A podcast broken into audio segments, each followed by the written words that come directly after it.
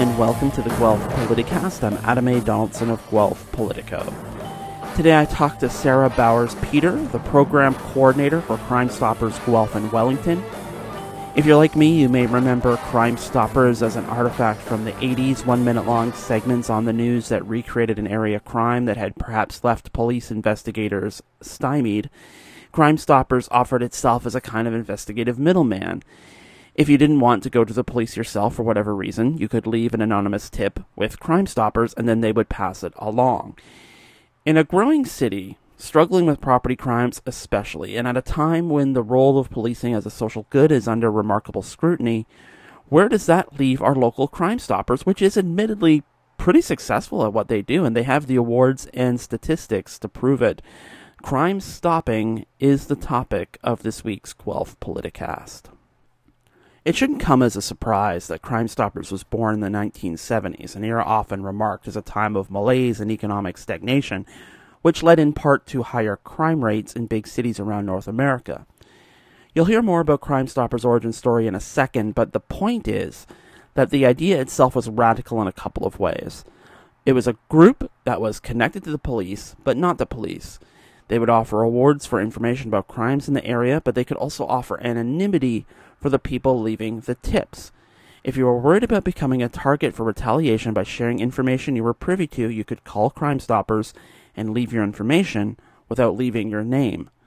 Another unique feature of the program was those recreations, bringing the crime to vivid life and perhaps in the process jogging the memory of potential witnesses. Detective Bill Stevens, police coordinator of Crime Stoppers in Windsor. This week, Crime Stoppers is looking for your help in solving a rash of break-ins which have occurred in the township of Sandwich West. Between January and May of 1985, the Sandwich West Township Police Department investigated almost 50 residential break-ins. Their investigation has revealed that most of these break-ins took place during daylight hours, specifically between 11 a.m. and 7 p.m. Here in Guelph and Wellington County, our Crime Stoppers branch was incorporated in 1988, and in the last 35 years it has collected over 23,000 tips, which has led to 1,600 arrests for over 4,500 charges. Over 2,300 cases have been cleared thanks to Crime Stoppers, who, in turn, paid out nearly $184,000 in reward money, nearly $5,000 of which was paid out in 2022 alone. It's worth noting that the money for rewards does not come out of the police budget. Crime Stoppers fundraises on its own to cover the cost of rewards and to create the materials to raise awareness about those unsolved crimes, and in recent years, to also help make people more knowledgeable about crimes before they happen, crimes like fraud and human trafficking. One of the two people charged with managing Crime Stoppers on a daily basis is Sarah Bowers-Peter, who is this week going to tell us how she does it. So Sarah Bowers-Peter joins us on this week's edition of the Guelph Politicast to talk about how she got involved with Crime Stoppers, how the organization has changed over the years, and what Crime Stoppers can do that the police cannot. We'll also talk about how Crime Stoppers works with groups beyond the police, how they've been affected by the changing media landscape, and the unique success of the Guelph Wellington office in using the media. And finally, we will talk about the current needs of Crime Stoppers in terms of volunteers and fundraising, Crime Stoppers' expansion into other types of programming, and how the staff manage their own mental health and well-being while helping the community solve crime. So I caught up with Sarah Bowers-Peter last week via Zoom. Okay, so Sarah Bowers-Peter, thank you so much for joining me today. Thank you for having me. Let's start with maybe the simple question, because I think, people like me growing up in the 80s are probably aware of Crime Stoppers, probably remember seeing the ads on TV. But just so we're all on the same page, I guess, can you just talk about what is Crime Stoppers? How does it work? What do you do and how do you do it, I guess? Awesome. Well, you're absolutely right. Crime Stoppers actually came into Canada in the mid to late 80s. Crime Stoppers Guelph Wellington was created in 1988. So we're celebrating our 35th anniversary this year. Mm-hmm. And there was a lot of Crime Stoppers. And you probably remember then the reenactments, the crime reenactments that used to take place. Yeah, I do. And that all ties back to how the program actually started, which was back in 1976 in Albuquerque, New Mexico. And at that time, there was a homicide. It was a robbery that evolved into a homicide at a gas station in Albuquerque, New Mexico. And at that time, Albuquerque had like the 6th highest crime rate per capita in the U.S. It was a troubling time and a troubling area. There was no support for the police service in resolving this crime, which was the death of a 20-year-old male. He actually wasn't even supposed to be working that night at the convenience store. He had switched shifts with a friend who needed the night off, something we can all relate to, right? Right. And he was approached by two males who came into the convenience store, demanded cash from the till, which he provided, and they shot him at point blank range. He died shortly thereafter. And the lead investigator, Detective Greg MacAleese, who, fun fact, is actually Canadian, was born in Picton, Ontario, but was working in Albuquerque at the time. He made a pledge to the victim's family, the victim being Michael Carmen, a young man of 20 years old. And he told his family, he says, we're going to solve this crime. And if you interact with police at all, that's not a promise that is often made or offered because so many things can happen during an investigation that can prevent an outcome, certainly with a homicide, right?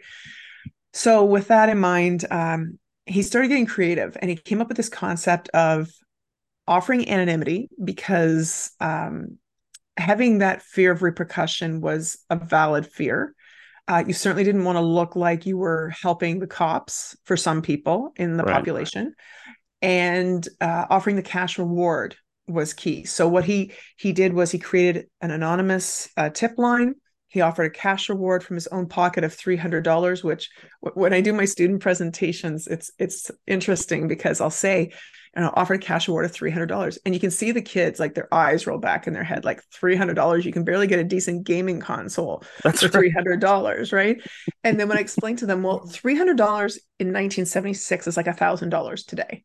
And that kind of gives them a bit of pause around that type of gesture and what that meant at the time. So he sets up the anonymity, he sets up the reward, he contacts media and says, hey, I want to do a reenactment. I want to set up what we think happened and I want to air it during the news hour, the 6 p.m. news hour. So they did it, they shot it, they aired it. And within hours, they were flooded with calls, and not just about this case, about other cases. And the first case that was solved was an outstanding rape case. And that's when MacAleese realized, like, whoa, this is something. And this can be used in other jurisdictions. It can be used in other communities. It can be used in other cases. And that's the nugget of it, is the anonymity, the partnership with the public, the media, and the police. And that promise of anonymity here in Canada is supported by case law. Like, we have case law that says, from the Supreme Court of Canada, that says if you're a tipster to Crime Stoppers, you do not have to identify yourself. This is kind of like a legal question that you may not be qualified to answer, but I mean, I know in the United States, there's a guaranteed constitutional right to face your accuser. I'm not sure what the Canadian equivalent is, but I mean, just is that ever a legal barrier that the tip is anonymous? No, what it falls under informer privilege in Canada, and there is, because there is that category, for lack of a better word, that we can file it under. That's what Crime Stoppers ties into as well, is informer privilege. And that was key in 1997. That's what we needed to have happen, because there was a case, Regina versus Lepert, that was being contested. And were it not for that case law being established, it might be a different outcome, but the courts, the Supreme Court of Canada, recognized that these individuals who come forward, not only are they doing something that's a great public service to help keep their community safe, but they're also doing, for some of them, they're doing it at a great personal risk. People have fear of retaliation and things. And absolutely. Yes. The suspect could be someone they know as well. And, you don't want to be the family narc, I guess. Well, no, it's true. And I know we've heard it all, the snitches get stitches and, all that stuff. But the way we try to frame it is, yes, if you want to say that, you can, But then you have to question what side of the fence you're on. Are you on the side of the fence of someone who wants community safety, or are you looking at self-preservation? And exactly to your point, some of our best information comes from the ex-partner, the business partner, or the personal life partner, boyfriend, girlfriend, husband, wife. Right. It could be a neighbor across the road. It could be someone within the building that they live in. It's not our place to try to determine who is giving this information. And I do dozens upon dozens of presentations a year. And a number of them I actually do with our police partners present. And they'll say, we don't care who it is that's providing the information. We just want to know what the information is. So it's not, the emphasis is not about the tipster. It's about the information. Right. So how does Crime Stoppers work? I guess in regards to there is things, and I'm sure people have seen it, like crime of the week, and it just in regards to like how the information you collect is then disseminated to whether it's Guelph Police or OPP. I guess just the mechanics of how Crime Stoppers chooses the cases they highlight and how you share that information back to police. Absolutely. So there's a couple of ways it can happen. The first is that our investigative partners, and I say that because it's not just police that we work with. We also work with investigative agencies such as Ministry of Finance, Ministry of Natural Resource and Forestry, things like that. But primarily, you're right, it's Guelph Police and Wellington County OPP. So they will provide us with information about outstanding cases or cases that they feel need a bit of a lift in the community as far as awareness is concerned. So we will create what is known, exactly what you said, a crime of the week. The crime of the week is just for this week, this is the information we're looking for on this particular occurrence. And we share that through our social media platforms, through our media partners. The idea being that someone will read or hear this information and it might trigger a memory, and that they will come through anonymously and confidentially. One of two ways. They can call us at 1-800-222-TIPS, which is 8477, or they can go to our website, which is csgw.tips, and they can provide a web tip. Now, to be clear, a web tip is not an email communication. Without getting too techie, because I know we're not doing techie here, it's basically you're putting information into a portal on our website, so it doesn't track any IP address or cell phone information, anything like that. Once we get that information, we sanitize it. So for example, if I contact Crime Stoppers and I say, hey, I've got information about someone across the road who's cooking meth. I see him from my front window every day, blah, blah, blah. Okay. So then it goes to Crime Stoppers and we take out any of that information that indicates that this is someone who lives in the vicinity of the individual. So what goes to the investigator from us is, tipster provided information regarding potential drug manufacturing at whatever the address is, and can be seen during these hours. Mm-hmm. So we don't indicate that this person lives across the road and has like a bird's eye view of the action. We don't know who provides the tip. We don't want our investigators to have any idea, or they should not have any idea as to who's providing the tip either. Again, the point of anonymity cannot be overstated. It's the foundation of what Crime Stoppers is built on, is keeping that tipster safe and anonymous. Is that like sort of like where Crime Stoppers has the advantage over the police? Because if I call the police put out a media release every day and it says, if it's a ongoing investigation, I'll often have the name of the officer, the detective who's kind of the lead on it. And I suppose I could either email them, like if I didn't care about anonymity, I could always email them directly or call them directly and say, hey, I'm so-and-so. I saw this crime and here's the information I have. Yes. We've always said that. If you feel comfortable dealing directly with police, please do so. Like that, we enjoy a beneficial relationship with our police partners. We also know that there are those in the community that do not. We also know there's people in the community that maybe don't want to have to testify in court or have a cruiser parked out front of their residence or to attend a detachment or the headquarters, that type of thing. So there's a lot of reasons why people don't want to deal directly with police for whatever reason. Right. And that is the important distinction, is because you are unknown and we cannot determine with any level of certainty who you are, you cannot be called to testify. And that I think is the main attraction for people who use Crime Stoppers. Is for some, they just want to do the right thing. They just want to, you know, I know what's going on in our community and I hate that it's happening, so I need to do something, right? So for us, that's a terrific option. You can contact Crime Stoppers. It's an interaction that can be as long as you want it to be. And there's no way that we can reach out and contact the tipster from our end. How do you measure success at Crime Stoppers? Is it like the number of, because I'm thinking about it in a couple of ways. I mean, there's always going to be like some level of crime, and whether that's like property crime or like even more serious offenses where somebody gets hurt or killed. But, you know, the goal is just the same, to have as low a crime rate as possible. I mean, is Crime Stoppers a success when you've kind of, I guess, helped tamp down the crime rate? Well, that's a good question, because success can be measured many ways. And I think for us here in Guelph Wellington, our first measure of success are our stats. And because we can't talk about the specific incidents that we've assisted through providing that tip information. So our stats are our first go-to. I would say our next level of success would be the fundraisers and community outreach that we enjoy in the community. We pay our tipster rewards through fundraising. A lot of a misconception around that is that it's government funded. It is not government funds that goes to tipster rewards. Right. We do a considerable amount of fundraising because we have to make sure that there's enough money in the bank to pay out tipster rewards. And last year, as I referenced in our most recent Police Services Board meeting, the Board of Directors, Crime Stoppers Guelph Wellington Board of Directors, approved just under $5,000 in rewards to tipsters. So we have to make sure we can fund that and make sure that we're honoring our commitment to the tipsters.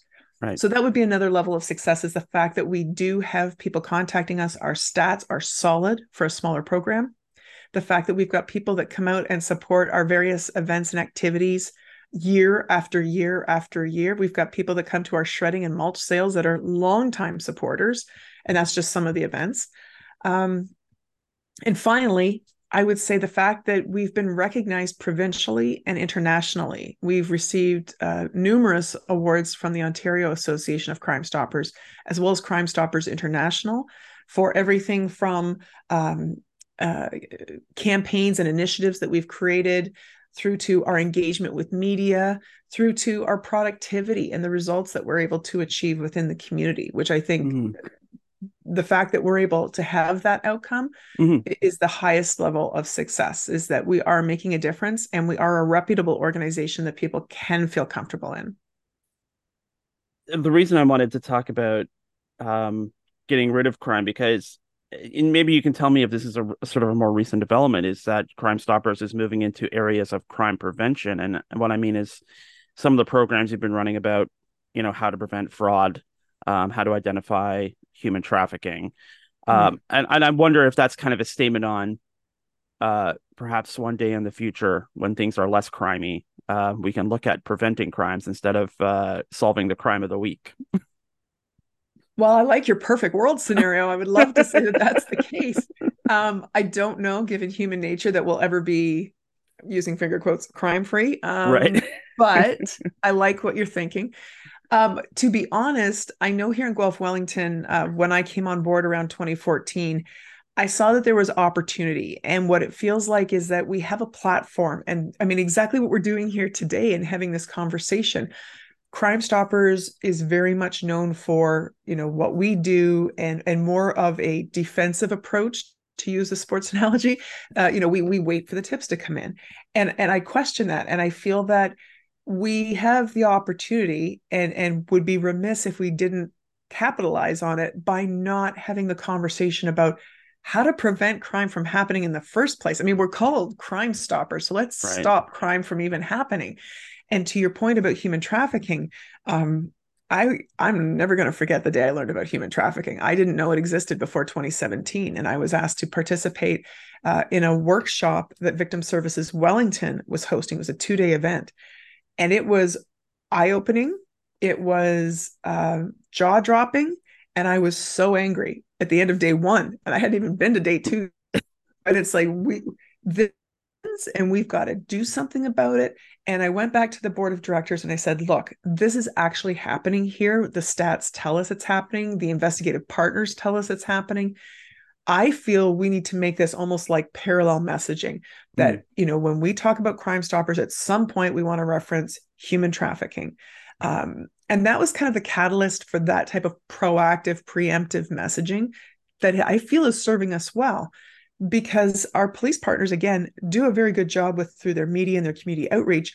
But there's challenges there too, where, you know, they're trying to reach a lot of organizations and community partners that might be interested in hearing about fraud or human trafficking awareness or whatever. But the resources are focused on frontline as they should be. So that messaging isn't as available in an ongoing way. So that's where Crime Stoppers just kind of stepped up and said, we can do that too. It's all information that is sourced through subject matter experts, whether it's Victim Services, Women in Crisis, our police partners, but we are always putting it in the larger context of, and if you're aware of this happening, contact Crime Stoppers. So there's always that undercurrent message. We will always mention Crime Stoppers as the reason why we're there and to encourage people to use the program. But I do see there's growth. And I know in the coming weeks, we're going to be launching a hate crime initiative, which is incredibly timely. And I think really needed. And some people think it's not happening in our communities, whether it's City of Guelph or County of Wellington. And it definitely is. And that's the awareness that we want to bring to it, is so people that have that, no, we know we have to do something about it because Crime Stoppers is telling us it's happening here. But I mean, all those crimes we're talking about, even the hate crimes, we're talking about areas that, you know, as we've been talking about, Crime Stoppers already hits. You know, if you're someone is being human trafficked, you're probably not going to go to the police station. If, you know, people who are defrauded are embarrassed, people who are in communities where hate crimes are even just discussed, not necessarily committed, but discussed, like nobody's walking around town where they can see their swastika tattoo or something like that. You know,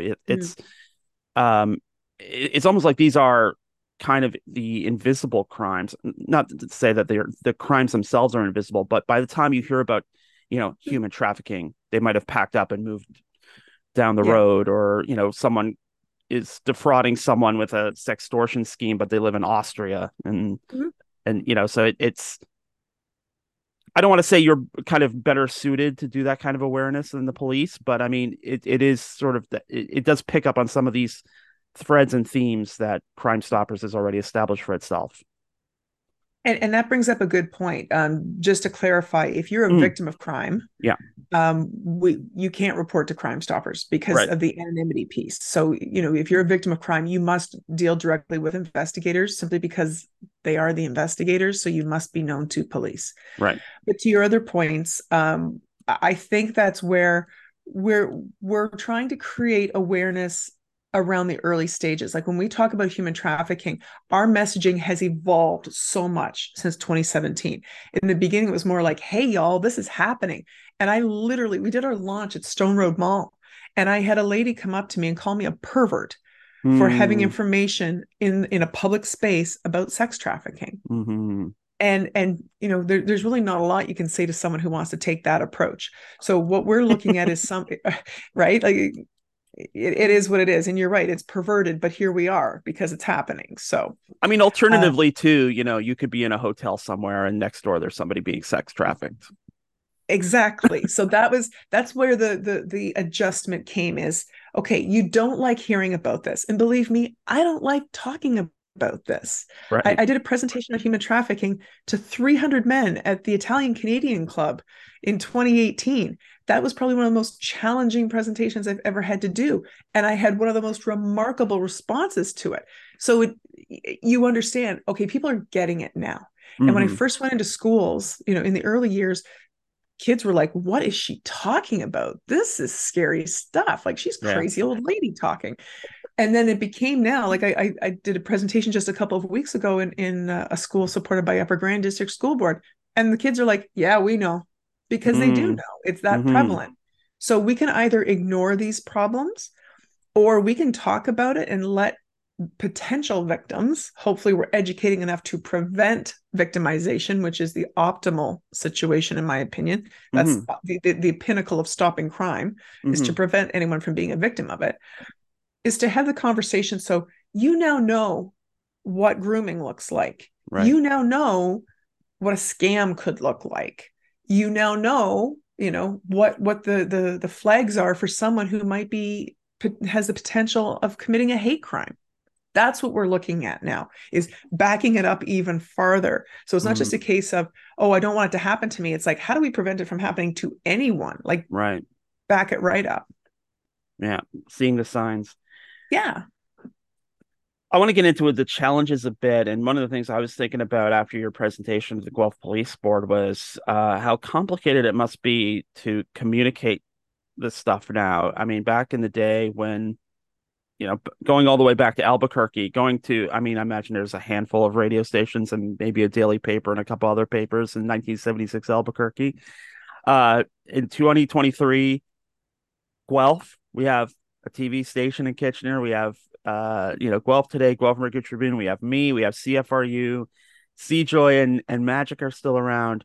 Plus, you know, a ton of just little outlets too. And I mean, Facebook groups galore, you know, the Overheard, you know, in Guelph Facebook, and, you know, Caught in Guelph and all these other various Facebook groups. Does that make your job easier or harder? That's a good one. My background is journalism. So I perhaps have a bit of a skewed perspective on this challenge, because I know, like, I, back in the day, when I was a reporter, I know what the cuts look like. I know what the changes look like. I know how the shift happens within media.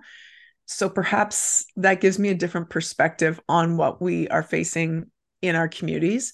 I would say we get outstanding support from community radio, community TV, grassroots organizations, you know, exactly what we're doing here today. And I appreciate this more than you know, that opportunity to connect with people where they want to get their media from. And I think that's the big distinction now.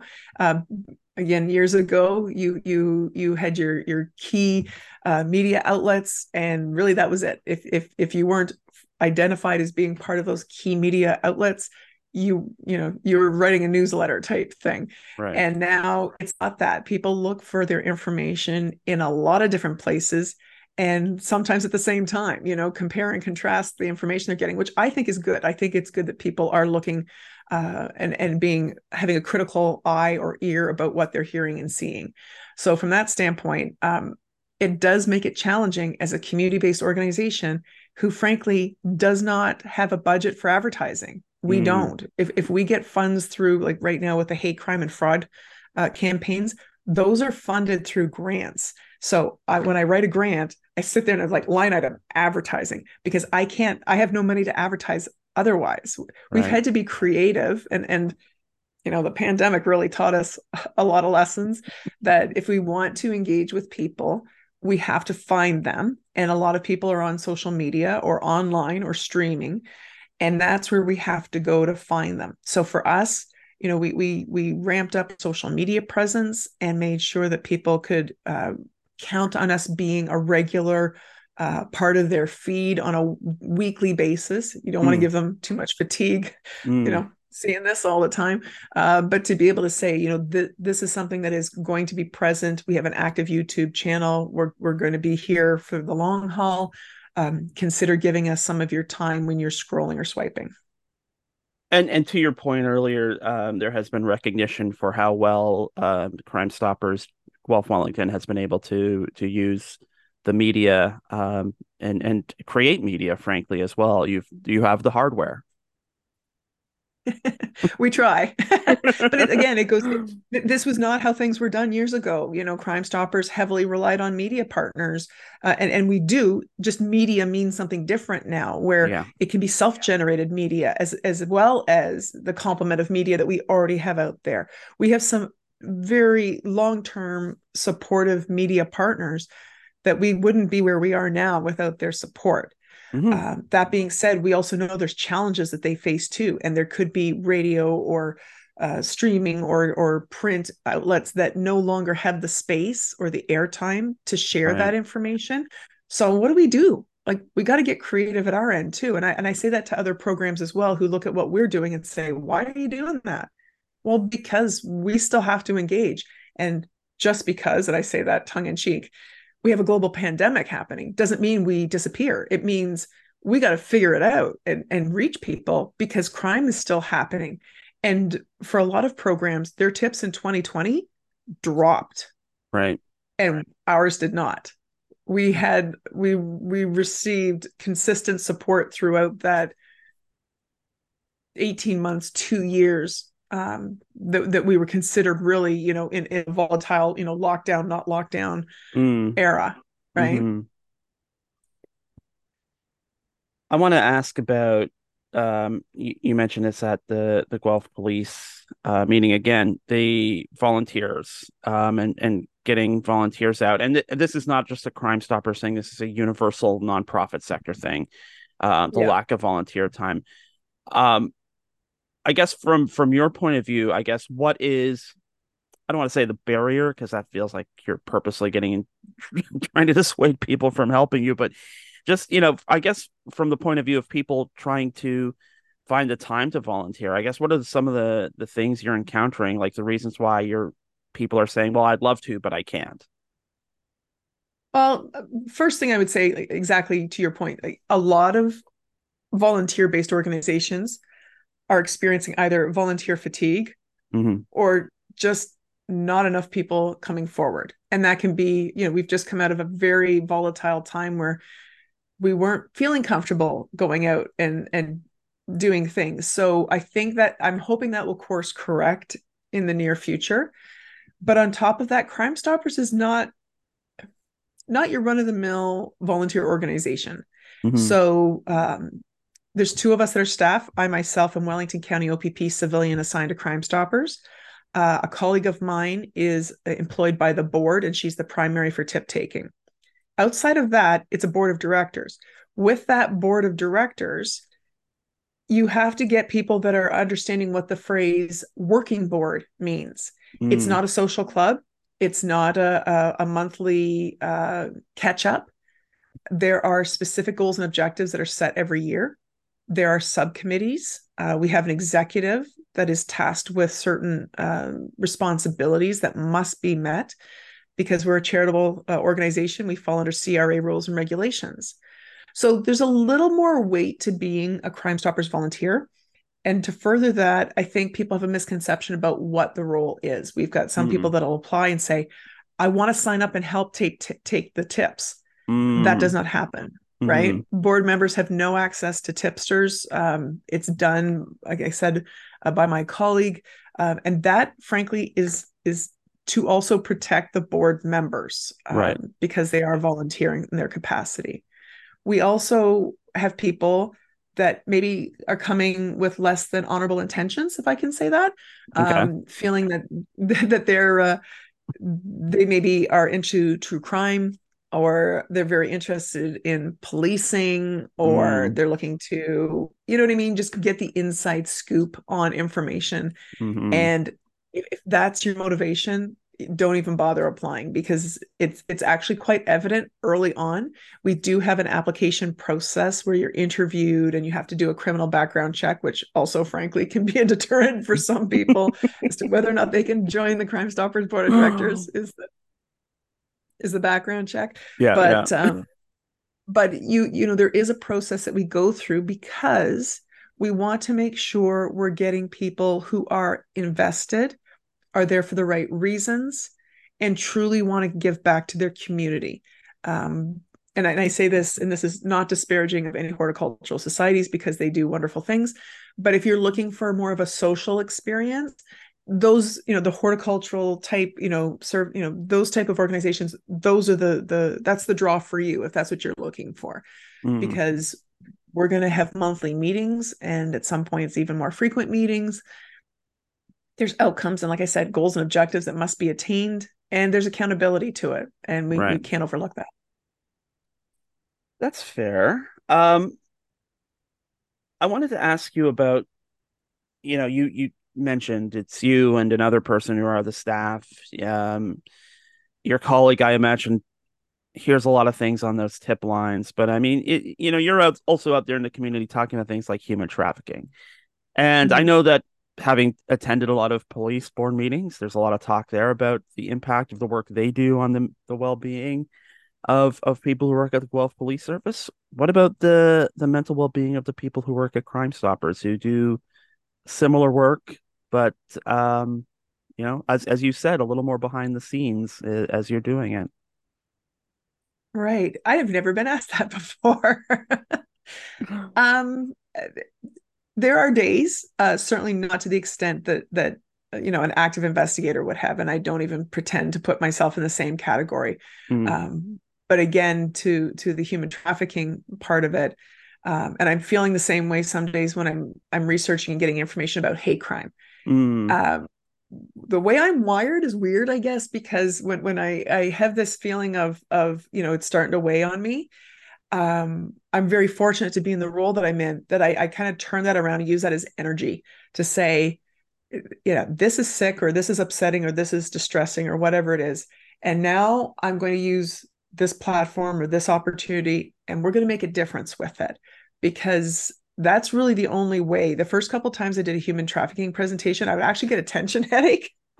It would stress me because the information was just so frustrating to me.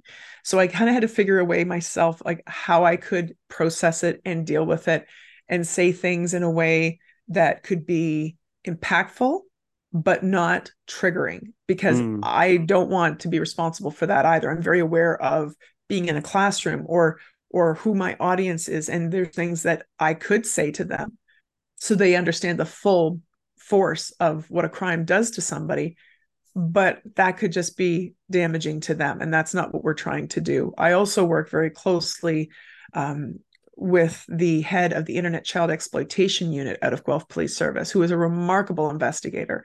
And he and I have had numerous conversations, and he sees the stuff that we don't want to see. And he deals with the people that, we would love to see bad things happen to. Mm-hmm. And we've had conversations around that it's, you have to find a way to almost make that fuel for what you're doing, because otherwise it could be overwhelming.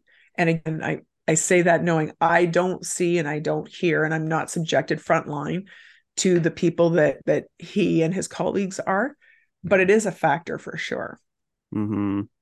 Talk about jobs you don't want to have. Yeah. To lighten the mood a bit, I want to talk about you for a sec before we run out of time. Just that you mentioned a bit your background as a journalist. You talked about how you're liaised with the Wellington OPP for Crime Stoppers.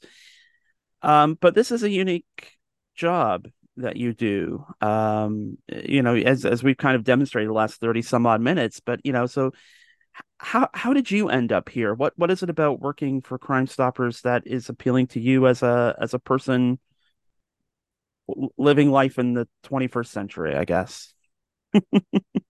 Well, that's a good one too. So my background's journalism and life. I had a family. It's challenging to be in media and be the type of parent I wanted to be. So that kind of shifted my gears.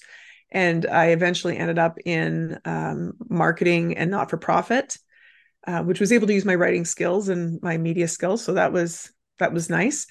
And eventually I found myself with an opportunity to join Wellington County OPP in a role that was nowhere near what I wanted to do, but it was a great opportunity to just get my foot in the door with OPP. Ironically, when I was a journalist, I actually covered court and police for like 15 years. So for me, it was like, great, I can work with police. This is a great fit for me.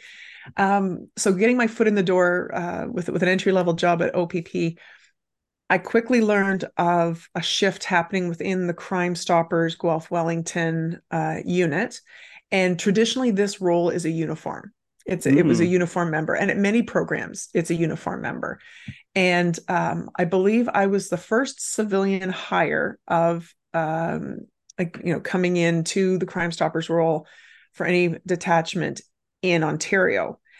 So it was definitely a gamble on Wellington County OPP's part to see, well, let's stick her in there and see how she does. But it was a good fit for me because I do enjoy, like I said, the community safety, the policing. I am far more used to being behind a camera than I am in front of a camera. Mm-hmm. That was a huge learning curve for me. I, for the most part, have it in check, but there are still moments where I'm like,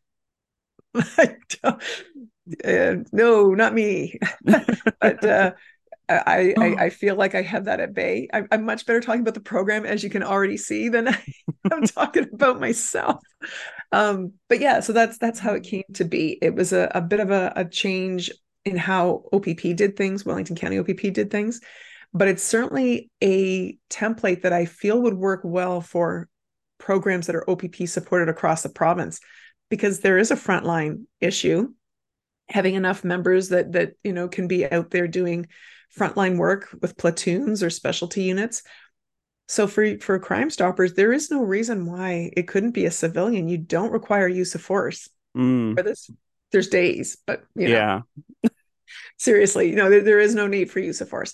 And I would advocate a civilian for this rule for any Crime Stoppers program. If a detachment or you know, any organization or any investigative partner was saying, you know, we don't know how to staff this. And there are programs that are struggling, especially since the pandemic. Right. You know, how do we get enough people to staff this role? That would be a suggestion for sure. Well, you do the job well. The gamble paid off, and I'm glad we were able to talk today. So Sarah Bowers-Peter, thank you so much for your time today. And we'll keep on stopping that crime. Thank you so much. Thank you. And once again, that was Sarah Bowers-Peter. You can learn more about Crime Stoppers at their website, crimestoppersguelphwellington.com. And that's where you can also find out details about the crime of the week and details about various Crime Stopper programs like Crime Stoppers 101 and Human Trafficking. To make an anonymous tip to Crime Stoppers, you can call 1-800-222-TIPS.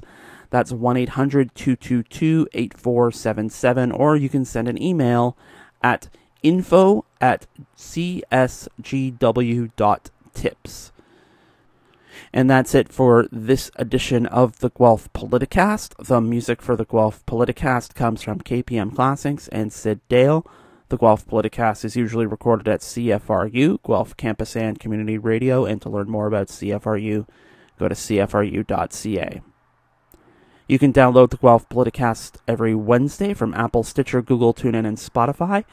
And when you subscribe to the Guelph Politicast channel, you will get an episode of Open Sources Guelph on Mondays and an episode of End Credits on Fridays. You can follow Guelph Politico on social media at Guelph Politico on Twitter and at Politico Guelph on Facebook. You can follow me at Adam A. Donaldson on Twitter and Instagram. And you can send me an email at adamadonaldson@gmail.com. If you'd like to help financially support the work of Guelph Politico, you can get all that information at guelphpolitico.ca/donate. And finally, for all the latest local political news, check out guelphpolitico.ca, where we will have a new episode of the Guelph Politicast for you next week. And until then, we will see you next time.